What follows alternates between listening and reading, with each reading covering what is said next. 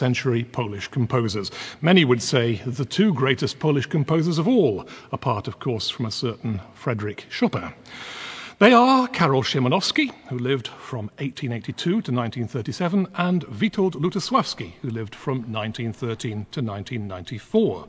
Between them, they cover almost the whole of the 20th century. There's not a lot of overlap chronologically between them, unfortunately, but creatively, there is. There are all sorts of interesting points of contact, other than nationality, between these two great Polish composers.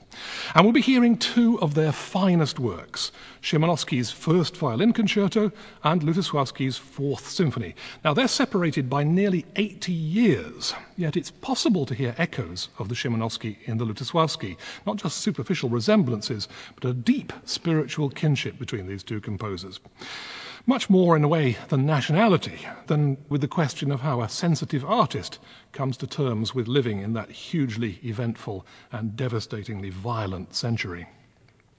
Lutosławski was only three when Szymanowski wrote his first violin concerto. That's 1916. This was, I've put in my notes that it's a tough time for Poland, but when isn't it? Um, has so often Poland found itself caught between great powers who are intent on cudgeling the brains out of each other. And whenever Germany or Russia start waving swords at each other, the Poles always seem to get caught in the middle. Poland wasn't even a country in 1916. It wasn't even an autonomous Grand Duchy like Finland. There was a big national push underway at the time, and Poland finally achieved the breakthrough to independence in 1918 at the end of World War I exactly like Finland. Well, there's a reason, I think, for extending this comparison a bit, because it's rather fascinating to compare a Polish national figure like Szymanowski with the Finn Sibelius. Sibelius was strongly identified with his own country's national struggle. In fact, he was seen in his youth as something close to a kind of musical freedom fighter, taking part in semi illegal musical demonstrations. And if you know his great heroic nationalist piece, Finlandia, you can sense that truly epic sense of struggle, something gritty and ardent and bursting with ethnic pride. But that whole world is, well, worlds away from the sound world of Szymanowski's violin concerto. Something very different is opened out here.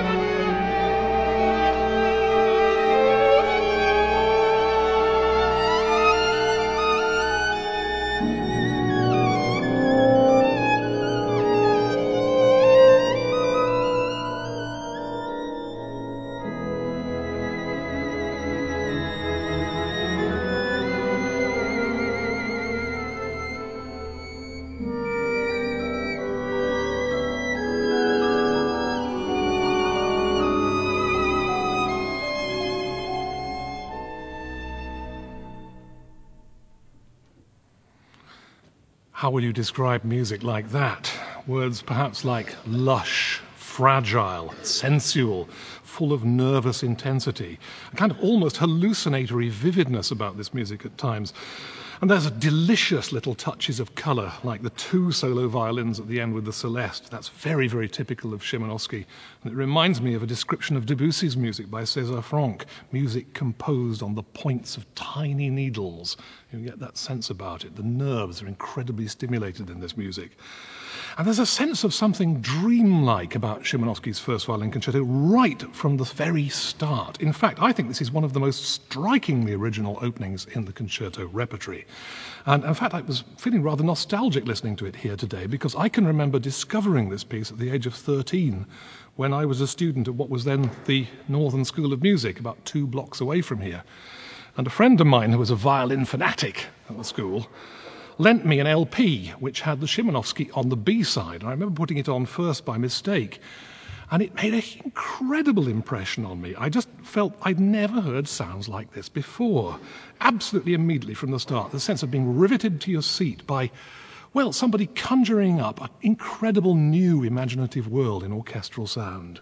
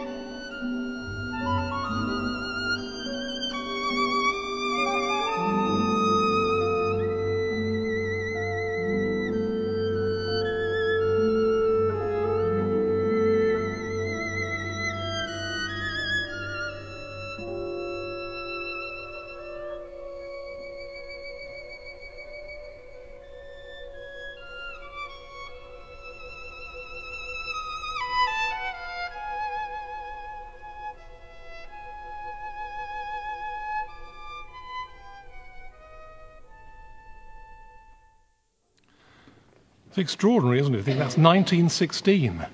All those glittering, shimmering sounds, those tiny pulsating points of light, voluptuous shadows, hints of weird bird song on the woodwind, and then those swooning violin glissandos at the end. Extraordinary sound, aren't they? Szymanowski seems to take delight in creating just pure sound for its own sake, the magic of sonority, one kind of sound image floating into the next, almost like the logic of dreams. I can understand why some people listening to this concerto, even at its first performance, wondered if Szymanowski had resorted to a little of what the late Frank Zappa used to call trendy chemical amusement aids. Um, certainly, you can imagine, the more you know about this piece, it being very much embodied in that kind of romantic opium dream tradition that goes right back to Thomas de Quincey, another Mancunian who indeed brought up just down the road from here. And that high solo violin soaring above, that was one of the things that Szymanowski was most pleased about when he heard the concerto for the first time. Partly he was inspired by the violinist he wrote the concerto for, Pavel Kochanski, but at the same time I think he felt that he'd touched on something particularly personal here. The sound is so magical, he wrote, that people here were completely transfixed. And just imagine the violin is continually on the top. Well, it is very striking, actually, listening to this concerto, how much of it is written high up. And I can remember one violinist I knew who was trying to learn it saying that it hurt his fingers more than anything he'd ever had to learn before. Although, talking to Alina earlier, just a little before the program, she said it wasn't a problem for her, which I can quite believe. But there's a very sound practical reason for having the violin so high up, because as you've probably noticed looking at the BBC Philharmonic today, the orchestra, by concerto standards, is absolutely huge. Now, when 20th century composers for violin concertos like Prokofiev and Shostakovich wrote for the violin, they very deliberately scaled the orchestra down, much smaller than the conventional symphony orchestra. But this is a vast symphony orchestra with 13 woodwind, full brass, piano, two harps, celeste, big percussion, full strings. And the violin, somehow or other, has to make itself heard above all these incredible, lush textures to carry above all this sea of sound.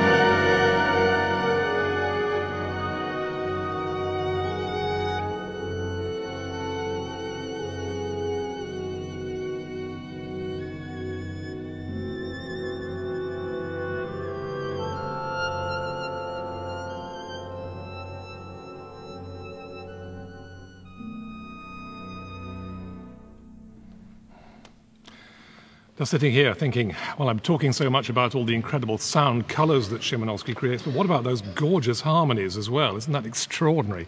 I've known this concerto, I realize now, for something like 40 years, and still I'm sitting here listening with shivers going up and down my spine as when I heard it for the first time. That's music that really endures. But don't go away with the idea that the logic of dreams, free association, means that the concerto is loose in construction.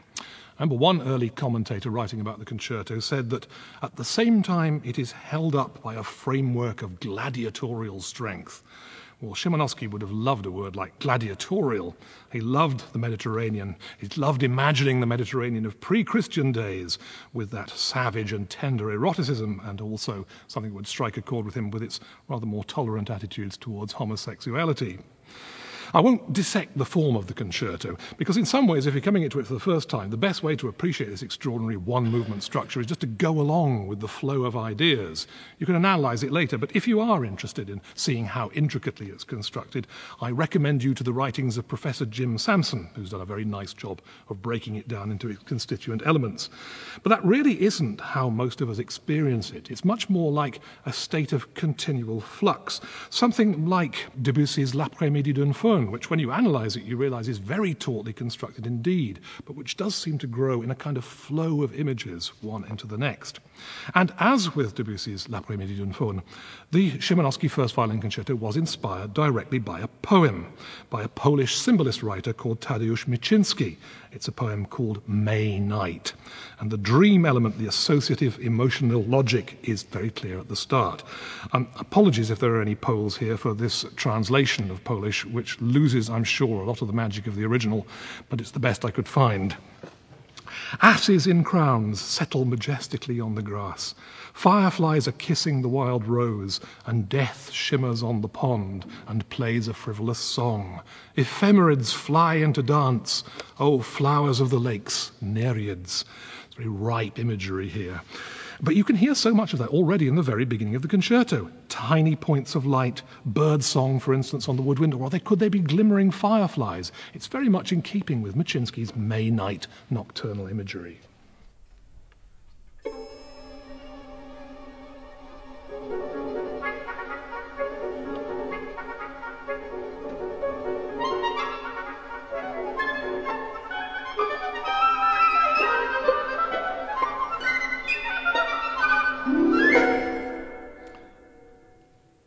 Then there's that line just a little later on the couplet in the poem Death shimmers on the pond and plays a frivolous song. Well, we get the shimmering all right, and there's a very clear indication of that frivolous song in what the oboe plays on top of the shimmering in the background.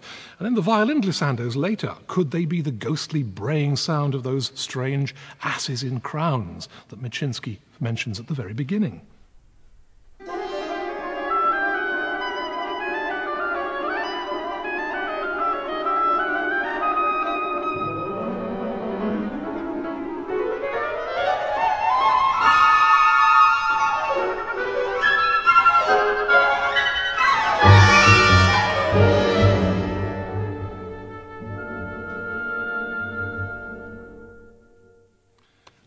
Ghostly hee haw at the end on the violins? I wonder if that makes sense. Another commentator I remember reading about this concerto has talked about its perfumed orchestration. And that struck another chord with me a few years later when I met an old man who'd worked in the offices of, of um, Szymanowski's publisher, Universal Edition, in Vienna. And he remembered, as when he was very young and an apprentice in the office, that the office would empty whenever Szymanowski came in, because he was so addicted to putting perfumes and colognes on himself that very frequently you'd either have to open a window or leave the room. Extraordinary, but quite a connoisseur of scents. Like Wagner, loved the idea of having sensual beauty around him when he composed, found it very stimulating to his imagination. When you listen to the concerto for the first time, you can get the impression that there's a profusion of motives and themes emerging here. But actually, when you get to know it, there are fewer than there first appear. It's the transformation of these basic ideas that gives the impression of thematic richness. But one theme stands out above all. In fact, just as I came into the building today, I heard one of the members of the orchestra whistling it as he walked down the corridor, so I thought it's doing its old magic again. Rather typically, Szymanowski doesn't sort of present us with a theme on its own. He has it emerge from the soaring violin, but it's very clear on its entry from right from the start that this is central, that in some mysterious way this theme is a key to what the concerto is about.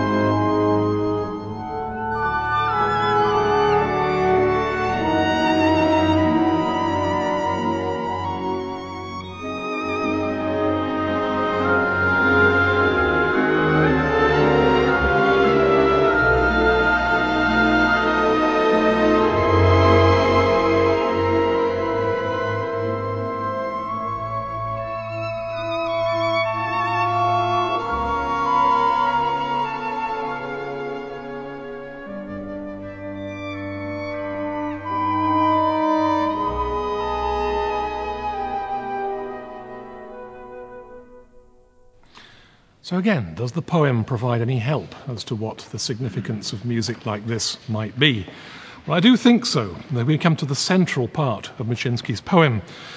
I fly here over water, there under trees. In the wood are glades as if appointed for these nocturnal revels.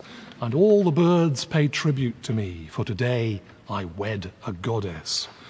There's a definite hint in the tone of that music there, I think, of Wagner's erotic mystical masterpiece, Tristan and Isolde. Especially so when we get to the final climax of the concerto, which has definite overtones of Wagner's famous Liebestod, the love death. It's that overwhelming sense of erotic consummation that's desired for so long. And yet, as in Tristan, there's a very real question as to whether this consummation is absolutely joyous fulfillment or whether there's something tragic. Is it actually love or death that prevails in the end? A very strong sense of that question, I think, emerging as we approach the climax of Szymanowski's concerto. We'll take it from the end of the solo cadenza. This is the soloist's big moment, maybe approaching the moment where he prepares himself or she prepares herself for the wedding to the goddess. Very generously, Szymanowski left the composition of the cadenza to his soloist, Pavel Kochanski, though I doubt if you guess listening to it that it was actually written by another hand. The cadenza builds excitedly, and then in comes the orchestra with what, to my ears, does sound like it could be a violent, tragic reversal.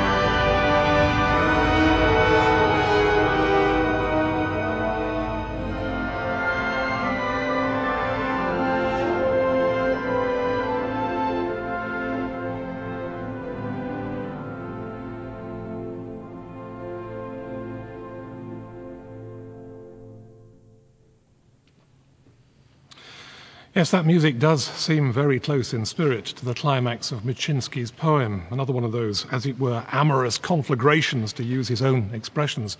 It's very difficult to detach joy from terror and luscious sensual delight from pain. As Miciński writes, and now we stand by the lake in crimson blossoms, in flowing tears of joy with rapture and terror, burning in amorous conflagrations. The fire seizes the aged trees and they shed tears of pitch. It's ecstatic but incredibly violent imagery, too. I wonder if we can sense something of Szymanowski's own predicament, maybe, in this music, his own longing for something as a homosexual who saw erotic mysticism as perhaps the only real possibility of fulfillment, as a sensitive aristocratic child brought up in gilded isolation, and a leg injury as a very young child indeed restricted him still further. Even as an older man, Szymanowski could be awe-inspiringly otherworldly. I got to know that wonderful old critic Felix Aprahamian not long before he died. And as a teenager, he turned pages for Szymanowski when Szymanowski came to London and played his own Sinfonia Concertante.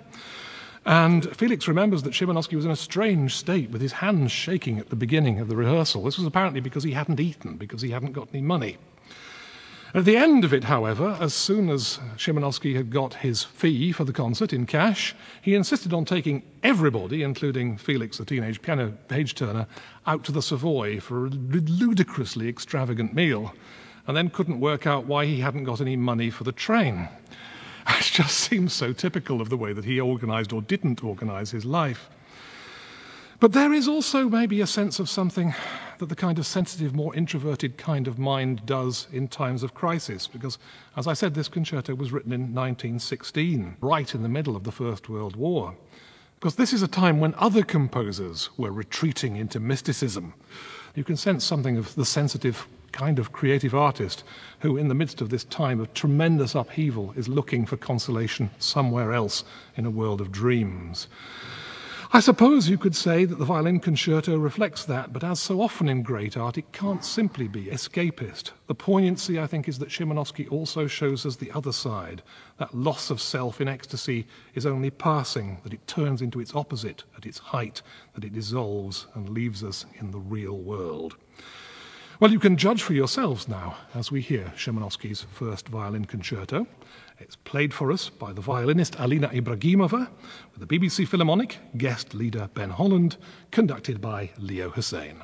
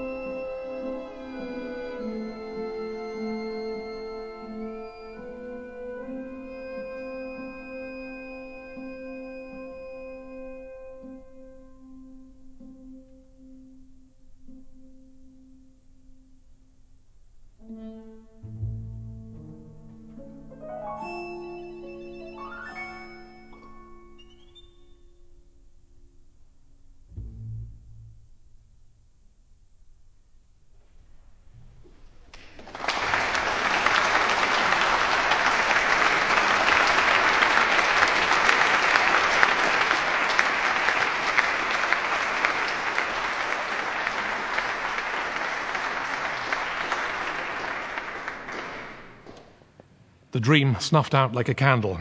Szymanowski's first violin concerto. BBC Philharmonic, guest leader Ben Holland, conducted by Leo Hussain and our soloist Alina Ibragimova. Witold Lutosławski seems, in some way, a rather more worldly man than his great Polish predecessor, Karol Szymanowski. I interviewed him once, just before the end of his life, and he was lovely, he was urbane, charming, with those exquisite manners that an awful lot of older Polish gentlemen have. And he was very clearly focused on the task, very courteous, and there were definitely no clouds of perfume to contend with either. But it was fascinating, though I mentioned Szymanowski's name, and of course his eyes lit up. And he told me that hearing the first violin concerto of Szymanowski and the Third Symphony were two of the most formative experiences of his life. You can certainly hear absolutely direct echoes of Szymanowski in some of Lutosławski's earlier works. They're not so obvious on the surface when we come to the Fourth Symphony, which he composed in 1993. That's just before his 80th birthday. It is, however, one of his most focused and powerfully expressive works. It's an extraordinarily vibrant and vital work for a man approaching 80. The beginning of the Fourth Symphony is hushed, but it also has something of that high expressive charge and directness of Mahler.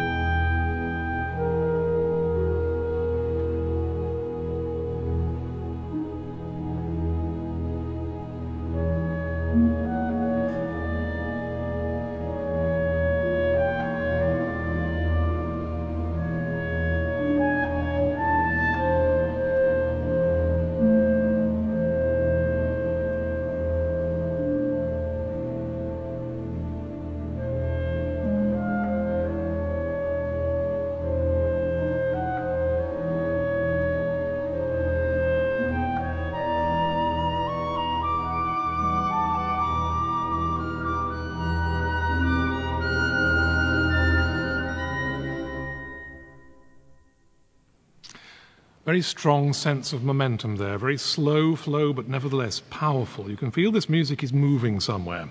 But then almost immediately comes something completely different a kind of shimmering, fabulous texture, much more close in spirit and in some of its sounds to Szymanowski's first violin concerto.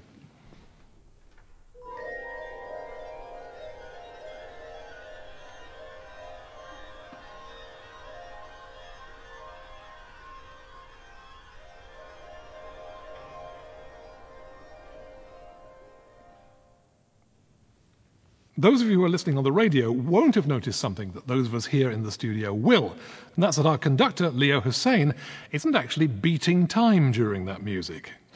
That's actually because in these passages, Lutosławski doesn't actually have a clearly marked beat.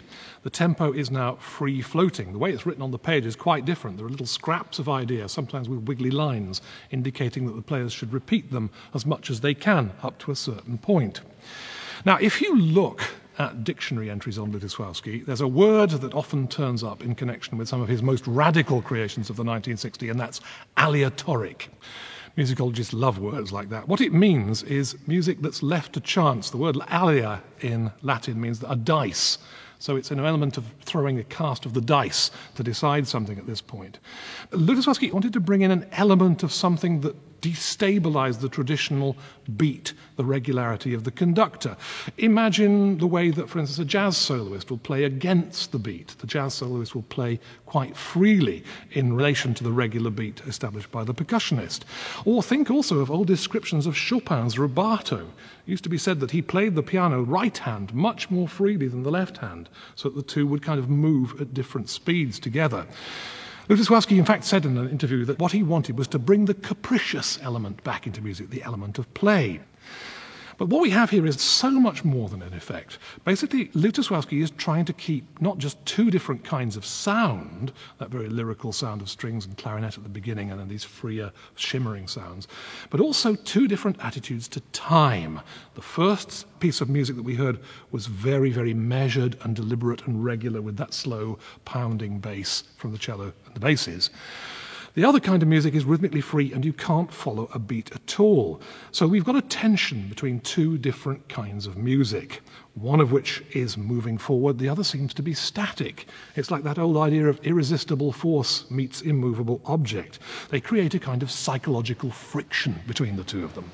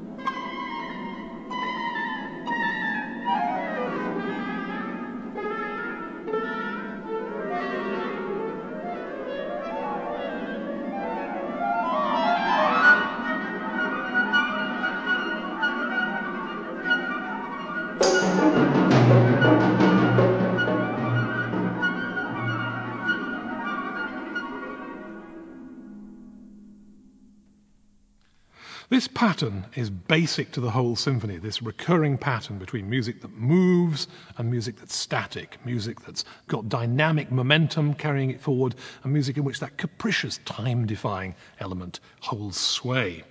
The alternation of these types of music goes on throughout the symphony in changing ways. Indeed, actually, you could say that it happens on a larger scale too, because although the symphony is only in one movement, it's really in two parts a predominantly slow first movement, then the more mobile second, though even that is subject to all sorts of interesting modification as it goes along.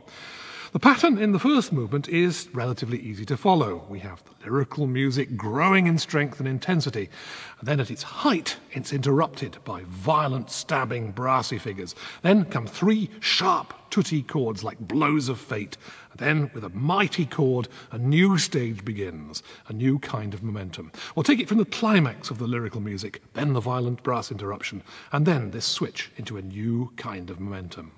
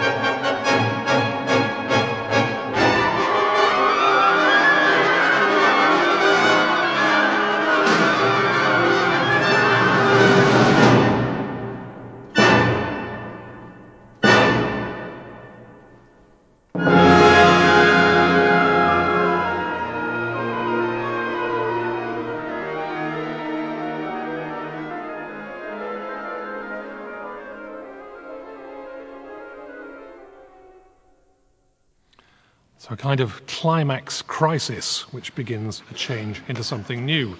What happens as this music stabilizes is that we begin to sense a kind of swaying, what books call a compound triple time. That's three times three. One, two, three, two, two, three, three, two, three. A new theme emerges to this rhythm on the violins with a suggestion of a kind of waltz like movement here. And as in the first movement, once again, there's an alternation between this music that moves forward and something more static, something more meditative, something again with these fabulous slow textures. And this reaches another kind of crisis point later in the movement. That swaying little waltz tune falters. You can hear it kind of disintegrate on the clarinet and the bass clarinet and then something much more sinister emerges on the timpani.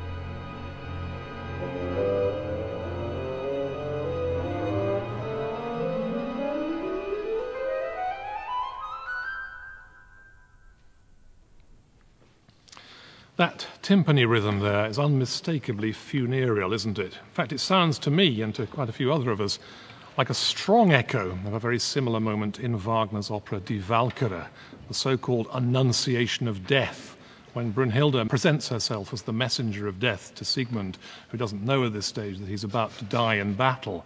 And that icy string chord there, that 12 note chord, really does seem to register a chill, doesn't it, in reaction. But then, um, such is the paradoxical nature of this symphony, having had this moment of what sounds quite like a vision of mortality, the life, the vitality, what Lutoslawski calls that capricious element, reasserts itself. In fact, this is one of the most delightfully capricious moments in the symphony.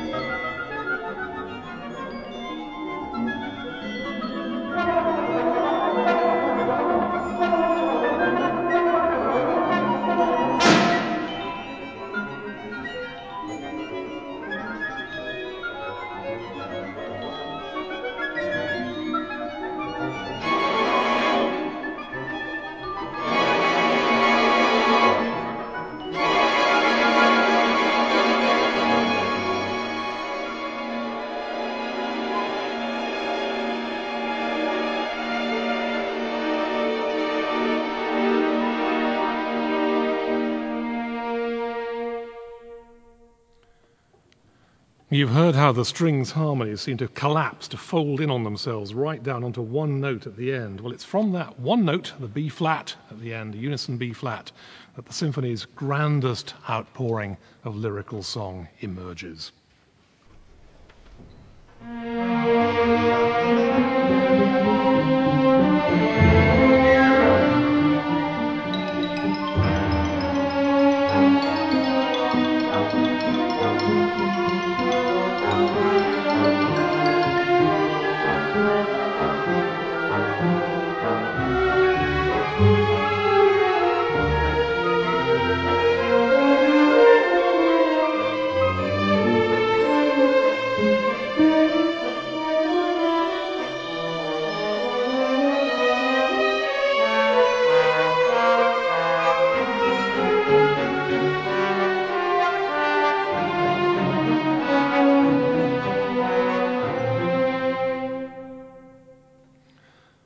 What's also striking about that passage is that it seems to bring together the lyrical and the capricious elements in one sound. We got that big tune on the strings, while the woodwind play this lively counterpoint underneath.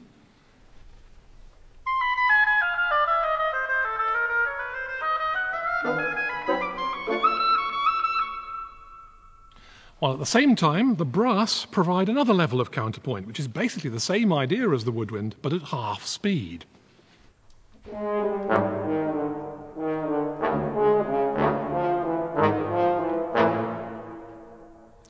whole thing is a wonderful musical image of coming together. Those two elements that have sat side by side up till now are brought together in one lyrical statement. There is one more moment of dissolution, one more moment of crisis before the end of the symphony, where again, it's timeless, the conductor stops beating. There are some extraordinarily poignant little scraps of melody on the two solo violins. Again, it seems that the old composer, the man approaching 80, is staring straight at mortality. But that only makes the ending all the more marvelous because there's another reassertion of vitality, an incredible outburst of dance momentum, and the symphony ends with that energy with which it seemed to be gathering from the start. Well, in some ways, this music, this symphony, seems very different in tone from the Szymanowski. But just before his death, Lutosławski did talk about the symphony in an interview. And he said something that I know Szymanowski would have passionately endorsed. And don't forget that both of them are citizens of Poland, a country that's seen rather more than its fair share of suffering in the 20th century. This is what Lutosławski says I must say that to live in the world of sounds is happiness. This world is detached from politics, from all the troubles of current events. Only occasionally does one return to the routine of everyday life with its disturbing atmosphere. One returns to it only to leave it again for the world of music, a world where ideals are being eternally searched for, a world of dreams and hopes. A composer can do what those who aren't his brothers in art are unable to. He is supposed to create an ideal, to create what all people are subconsciously striving for. So it isn't just about escapism. It isn't about trying to escape from the appalling imminence of reality. But it's to find in the world of dreams something that one can hold up in front of people and say, maybe this is what you're searching for. Maybe this can transform your life and give you hope. And here in this symphony, we find a man staring very directly at mortality, coming up with images of death and dissolution, but still finding with capricious dancing invention right at the end. I find that very moving indeed. And again, it is something that maybe we can all bear in mind and strive for. But anyway, it's up to you to decide what you think now. So here is Witold Lutosławski's Symphony No. 4, one of his very last major works, played by the BBC Philharmonic, guest leader Ben Holland, and our conductor Leo Hussain.